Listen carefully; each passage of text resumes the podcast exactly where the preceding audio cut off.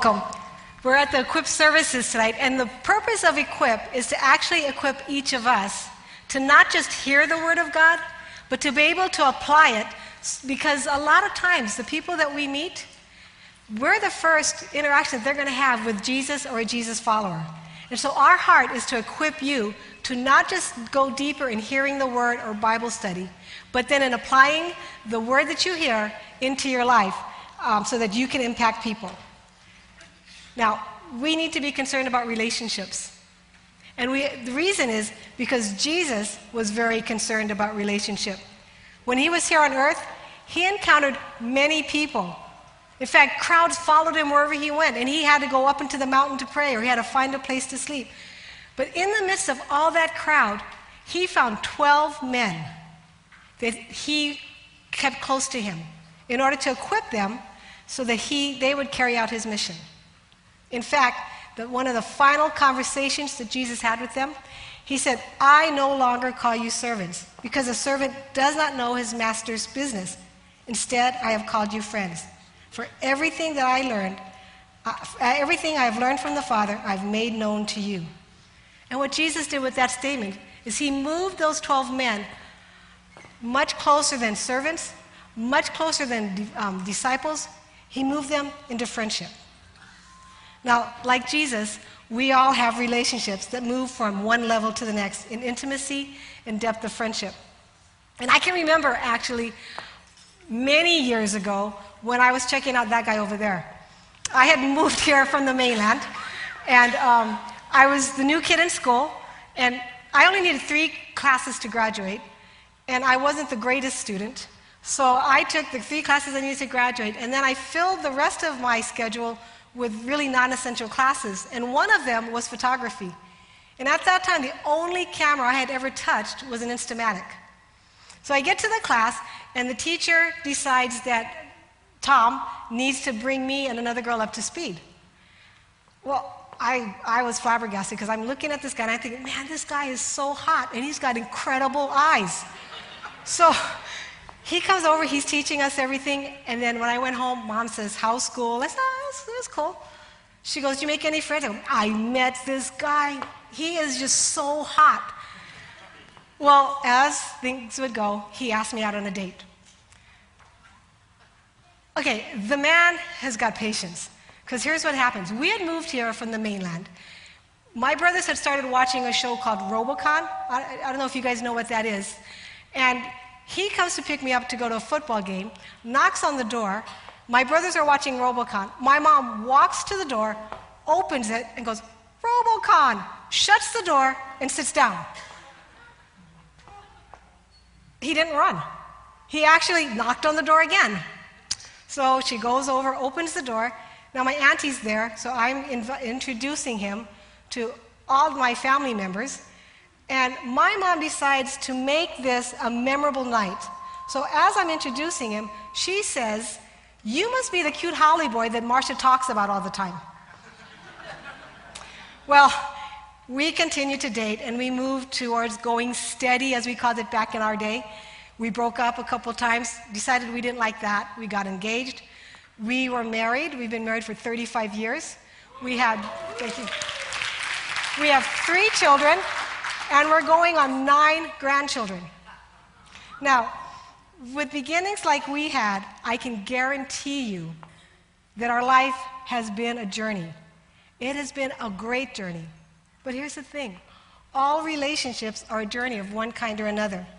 And that's what I want to spend some time with tonight. I want to zero in on how we can strengthen our relationships, specifically our marriages, and navigate the many seasons that we must travel as we grow in the depth of friendship and intimacy. Now, like I said, we um, celebrated our 35th wedding anniversary last weekend, and we were blessed in being able to go to Honolulu. Now, he grew up in Honolulu. I lived there for a while, but it's been quite a while since we've driven there. so to get to the hotel, we decided, I decided, that we would GPS the directions. Now, I love GPS because you plug in your location where you're at, then you plug in the place you want to go, and then this voice tells you where to go. And as long as you listen to that voice, it's easy sailing. Because every now and then you'll hear, In quarter mile, prepare to hang to the right. In 100 feet, turn to the left. Now, here's how it works you have to put in your location where you're starting, where you're ending. But you have to listen. If you don't listen, what you hear is recalculating route, recalculating route over and over. Now, we can apply this principle to our marriage. We need to know where we're going in our marriage in order to move in a healthy direction and stay on course. And we should have a vision for our marriage, a picture of what it will look like and how we will function in it. Without a vision or something to aim for in our marriage, our marriages will struggle and they'll drift along as we hope for the best. The writer of Proverbs in um, 29:18 says, "Where there is no vision, the people perish. But he that keepeth the law, happy is he." So if you want to have a fruitful and healthy marriage relationship, then the first thing you need to do is have a vision for your marriage. We need a direction to head in. And vision does that. It gives us a measuring tool to gauge how we're doing, but it gives us an area to head to. And then we're going to know how we're uh, doing in our marriage, if we're achieving what we're hoping for or not. In fact, before we go any further, I'm going to ask you something. What do you want your marriage to look like? Even if you've been married for 35 years, if you've been married for 10 years, if you're getting married, if you've been married for 10 years, 5 years, if you're thinking about getting married, if you're single and say, someday I'm going to be married, what do you want your marriage to look like? So I'm going to ask you to do something. At the top of your notes, I want you to write down what you want your marriage to look like 10 years from now. Now, if you're not married, you can still do this.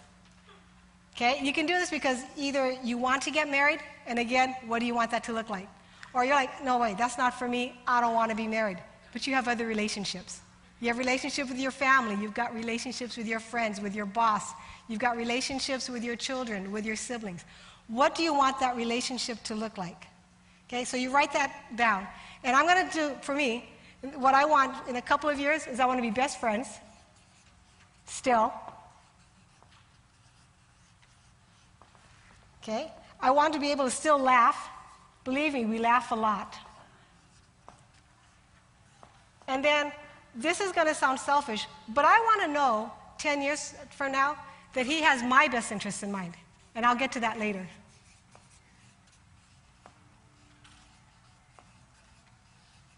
Okay?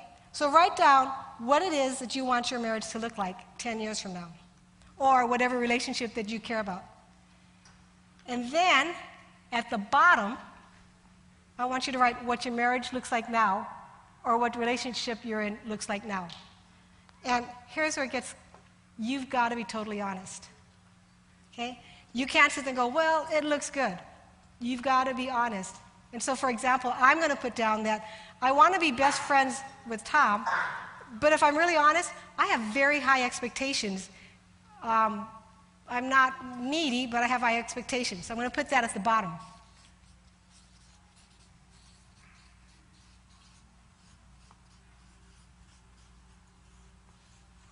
And the reason we're going to do that is you need to know, just like the GPS, where you are and where you're headed to, ha- to have a healthy marriage. Now, in the book, The Principle of the Path, Author and lead pastor Andy Stanley wrote this Your direction, not your intention, determines your destination. So you will not end up where you want to be 10 years from now based solely on your desire. The direction you're headed in, the decisions you're making, the actions you're taking right now is what will determine where you are 10 years from now. So let me repeat direction, um, direction not intention, determines your destination. It's like this if I want to walk towards my husband, I would walk this way. If I tell you my intention is to walk towards my husband, but I'm walking this way, I ain't going to get where I want to go. My intention is here, my direction is here. Now, in his book, Stanley continued saying, There is often a tension between where we want to end up in life and the path we choose to get there. We, feel, we fail to see that having good intentions is never good enough. We begin selling ourselves on what we want to do rather than what we ought to do. We listen to ourselves until we believe our own lies, and then we opt for happiness. We don't drift in good directions. We discipline and prioritize ourselves there.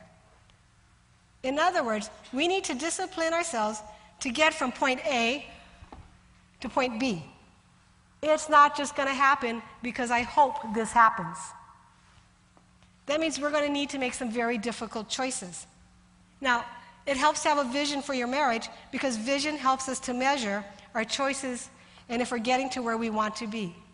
It gives us a way to measure if the choices that I'm making today will take me in the direction I want for my future. So, what do you want your marriage to look like in the future? What are the hard decisions you're making now to make sure that you get there? So, if I want Tom to be my best friend 10 years from now, what am I doing to build intimacy today? You see, the one that I'm sharing my hopes, my dreams, and my fears with? Do I make him feel safe to hold, share his hopes, dreams, and fears with me? Do I choose time with him over time with the girls or my friends? Do I make him feel that the time I spend with him is valuable and precious to me? Now, I'm going to be, admit, I'm, i struggle with that one. Because, like I said, I have um, eight grandchildren, another one on the way. And I'm a grandma. I love being a grandma. It's like, that's what I want to be. We were blessed to be able to go to Honolulu for our anniversary this past weekend. And we were staying at this really awesome hotel. Every time I turned around, I had to stop myself from saying, Oh, Peyton would just love this. But as many times as I stopped myself, there were twice as many times that I actually said those words. Or there were times when he would see something that was constructed really well or that was very creative. Or we saw excellent, excellent um, service. And we had to prevent ourselves from talking about work and ministry. Because even though it's not wrong to talk about that, if we're going to be best friends in 10 years, then we have to talk about a lot more than that. We have to share more than that. And for us, that's a discipline. It's a conscious choice that we need to make consistently. Now, the Apostle Paul understood that. He said, um, if we're going to accomplish our vision for lives, he knew that we would need to make hard choices. So he wrote to Timothy, the man he was discipling, have nothing to do with worldly fables fit only for old women. On the other hand, discipline yourself for the purpose of godliness. He taught Timothy that he would need to discipline himself to achieve his goal. Timothy would need to ignore the comfortable things, the things that bring him pleasure, and choose the harder choices of discipline and control to achieve his future. The word discipline means to bring to a state of order and obedience by training and control. In other words, when I discipline my choices and my actions and decisions, I'm bringing them to a state of order. I'm bringing them to the vision that I have for my marriage. And this is key because remember, direction, not intention, determines destination. So, what am I doing now? How do I treat my husband or how do I speak to him? If I'm spending all my time um, away from home and from him, and I'm spending time away from here, then how am I going to get here? I can't get here without focusing on this here. So, in other words, if I want to be best friends with Tom, but I'm that means I have to head this way. But if I'm always on electronics, I'm always with my friends, I'm always doing other things, I'm going to head this way, and I won't end up where I want to be. If I want Tom to have my best interest at heart, but I make him feel very unsafe and not able to take care of me, or I'm like independent or whatever, pretty soon I'm heading over here.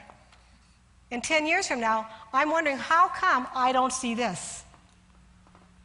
By measuring my choices and decisions to my marriage, I can determine if I reach my, where I want to be. Now, earlier I mentioned that 10 years from now, I want to know that he has my best interests at heart. And I admit that sounds very selfish. But actually, it's a command from God. So I'm going to ask you to turn with me to the book of Ephesians, chapter 5. And as Paul wrote to the Ephesian church, he was actually giving them instructions on how to live in his culture, how to relate to people, how to relate to their children, how to relate to their workers, and all that. But in this passage, he zeroes in on the marriage relationship. So we're going to start in verse 21. And he says, Submit to one another out of reverence for Christ. Wives, submit yourselves to your own husbands as you do to the Lord. For the husband is the head of the wife, as Christ is the head of the church, his body, of which he is Savior. Now, as the church submits to Christ, so also wives should submit to their husbands in everything. Husbands, love your wives, just as Christ loved the church and gave himself up for her to make her holy.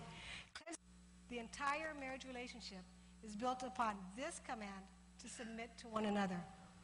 In other words, husbands, before meeting your needs, before taking care of your desires, be sure that your wife is taken care of. Respect and value her opinions. And wives, before we take care of the things that are important to us, we need to check how our husbands are doing. How do they feel about what we're doing? We need to respect and value their opinions. What are the benchmarks that we can use to see if we're headed in the right direction, to fulfill our vision for our marriages, is to see how we're doing in honoring each other. See, when each of us honors and respects our spouse, then we're free enough to put our needs aside in order to care for and meet the needs of our spouse. And because there's a mutual honoring going on, both spouses are assured that their needs, desires, and concerns are not being ignored. Now, last week, we were privileged to have the Katinas right here on this stage um, performing their Love Chapter concert with us. Now, that was a great concert, and I loved it. But what was neat for me was earlier in the day, the, um, our worship team got to meet with them and ask them questions about how they prepare their hearts for worship, how they get ready. And I got to be part of that lunch. And somebody asked this question. They asked them, How is it that you prepare yourselves to worship? And I was expecting, you know, like I pray X amount of hours, I fast, I, you know, I do all these things. But the answer was so simple that I just kind of been thinking about it over and over.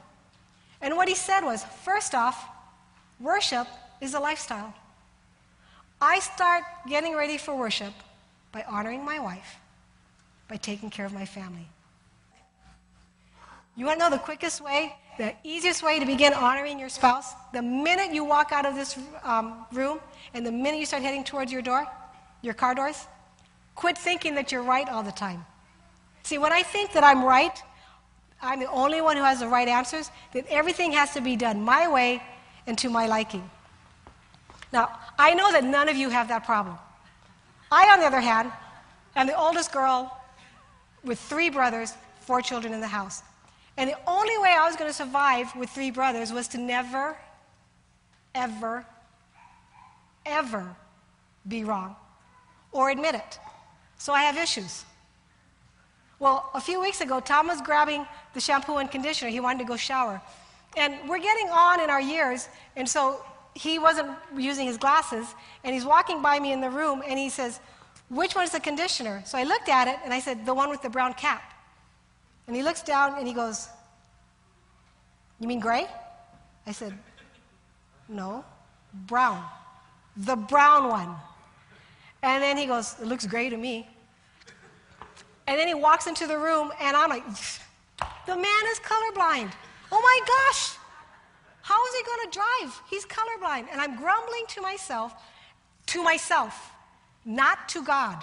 I wasn't speaking to God. I didn't want to hear from him. I just wanted to grumble. But in the midst of my grumbling, you know what I heard? How come he's wrong? How come he has to be the one that's colorblind? What if it's you? Why do you always have to be right? Now, I know that sounds like a small thing, but I had started down the slippery slope of being the one who is always right. My heart was beginning to show signs of dishonoring Tom by demanding and expecting that I would be the only right person. And grumbling under my breath about such a really, really, really trivial incident could only invite poison into the relationship. Seriously. What did it matter what color the cap was? Why couldn't I have simply answered him without correcting him or grumbling when he walked in the bathroom to shower? I can guarantee you that if I was wrong, the world wasn't going to stop spinning and no one was going to show up on my doorstep with a million dollars. And if I'm honest, you know why it bothered me?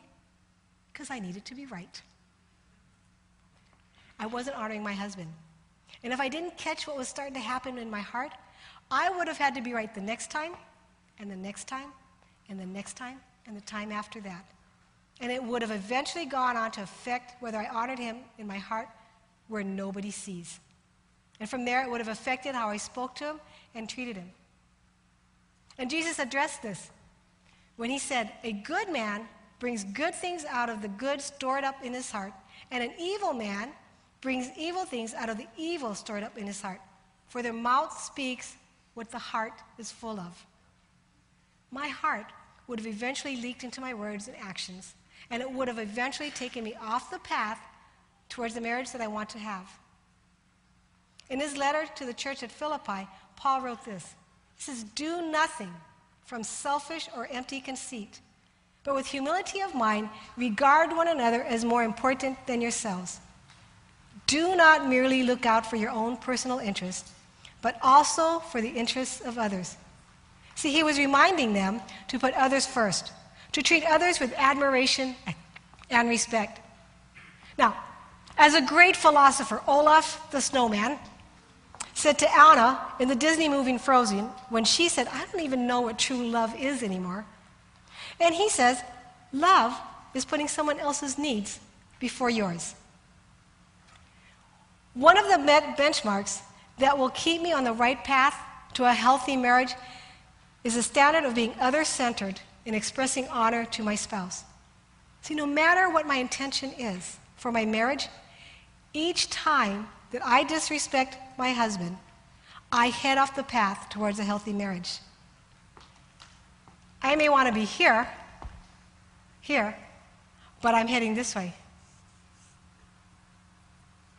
I may think that this is where I'm going to end up 10 years from now.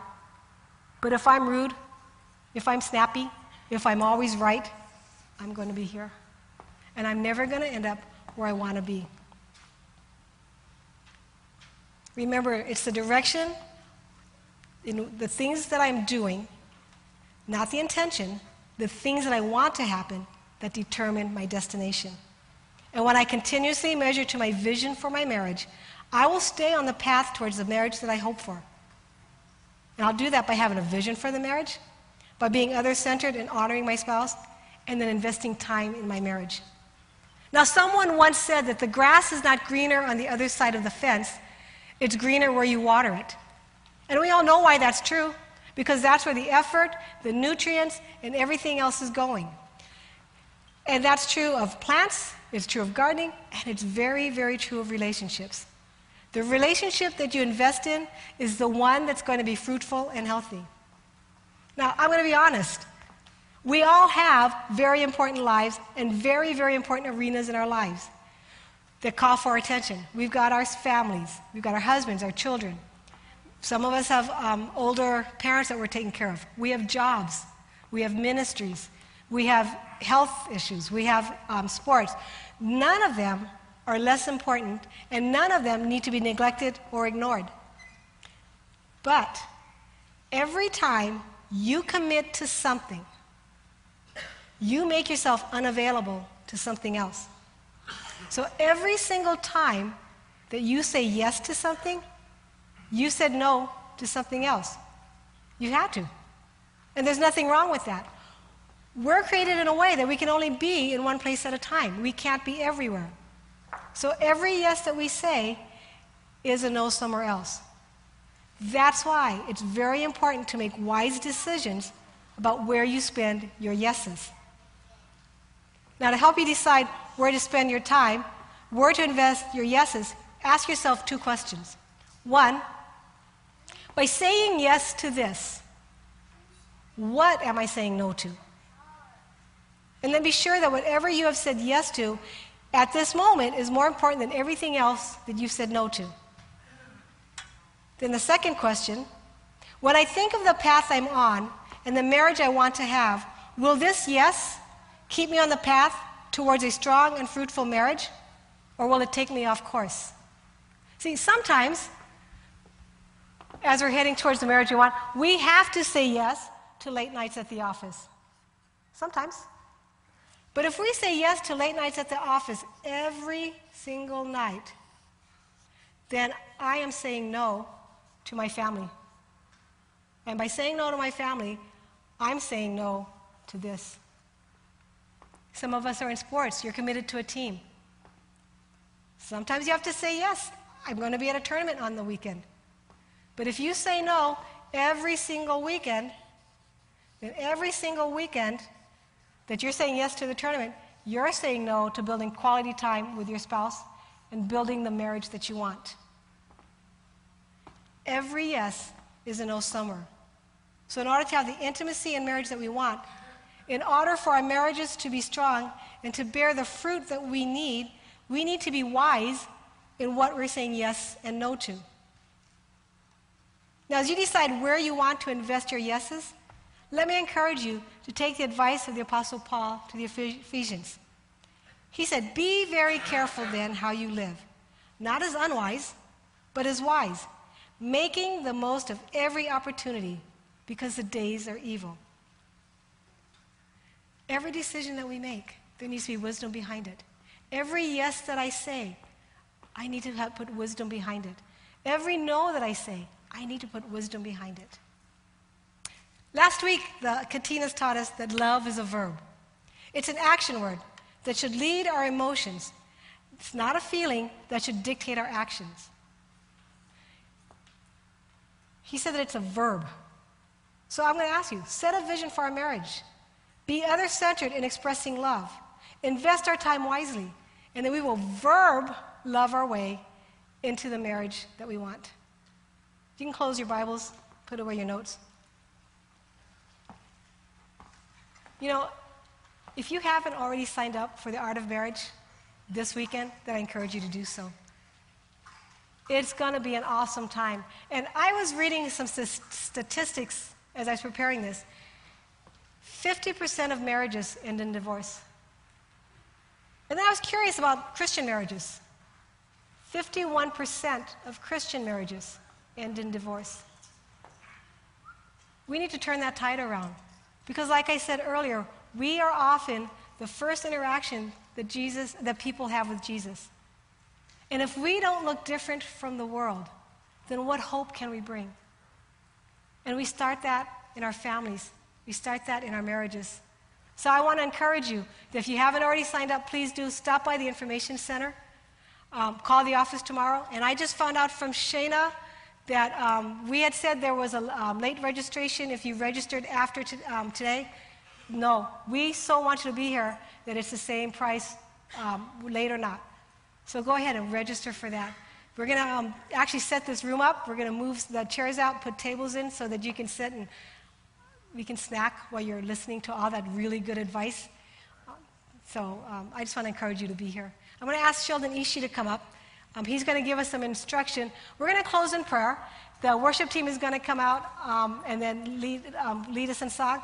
And uh, Sheldon will give us some instructions. If you can stay and help us um, stack the chairs, we could use the help uh, so we can get ready for the conference this weekend. Would you bow your heads and let's pray? Lord Jesus, thank you so much. Thank you that you first loved us and you called us into a relationship with you. And Lord, our marriages are a picture of the relationship of your Father with the bride, which is the church. Help us to have strong marriages. Help us to example that to a world that needs hope. Help us to show your love, your patience, and your kindness. And Lord, whether it's in marriage or any other relationship, would we take these principles? Would we apply them so that we are a people who look like Jesus to everyone around us? In Jesus' name we pray. Amen.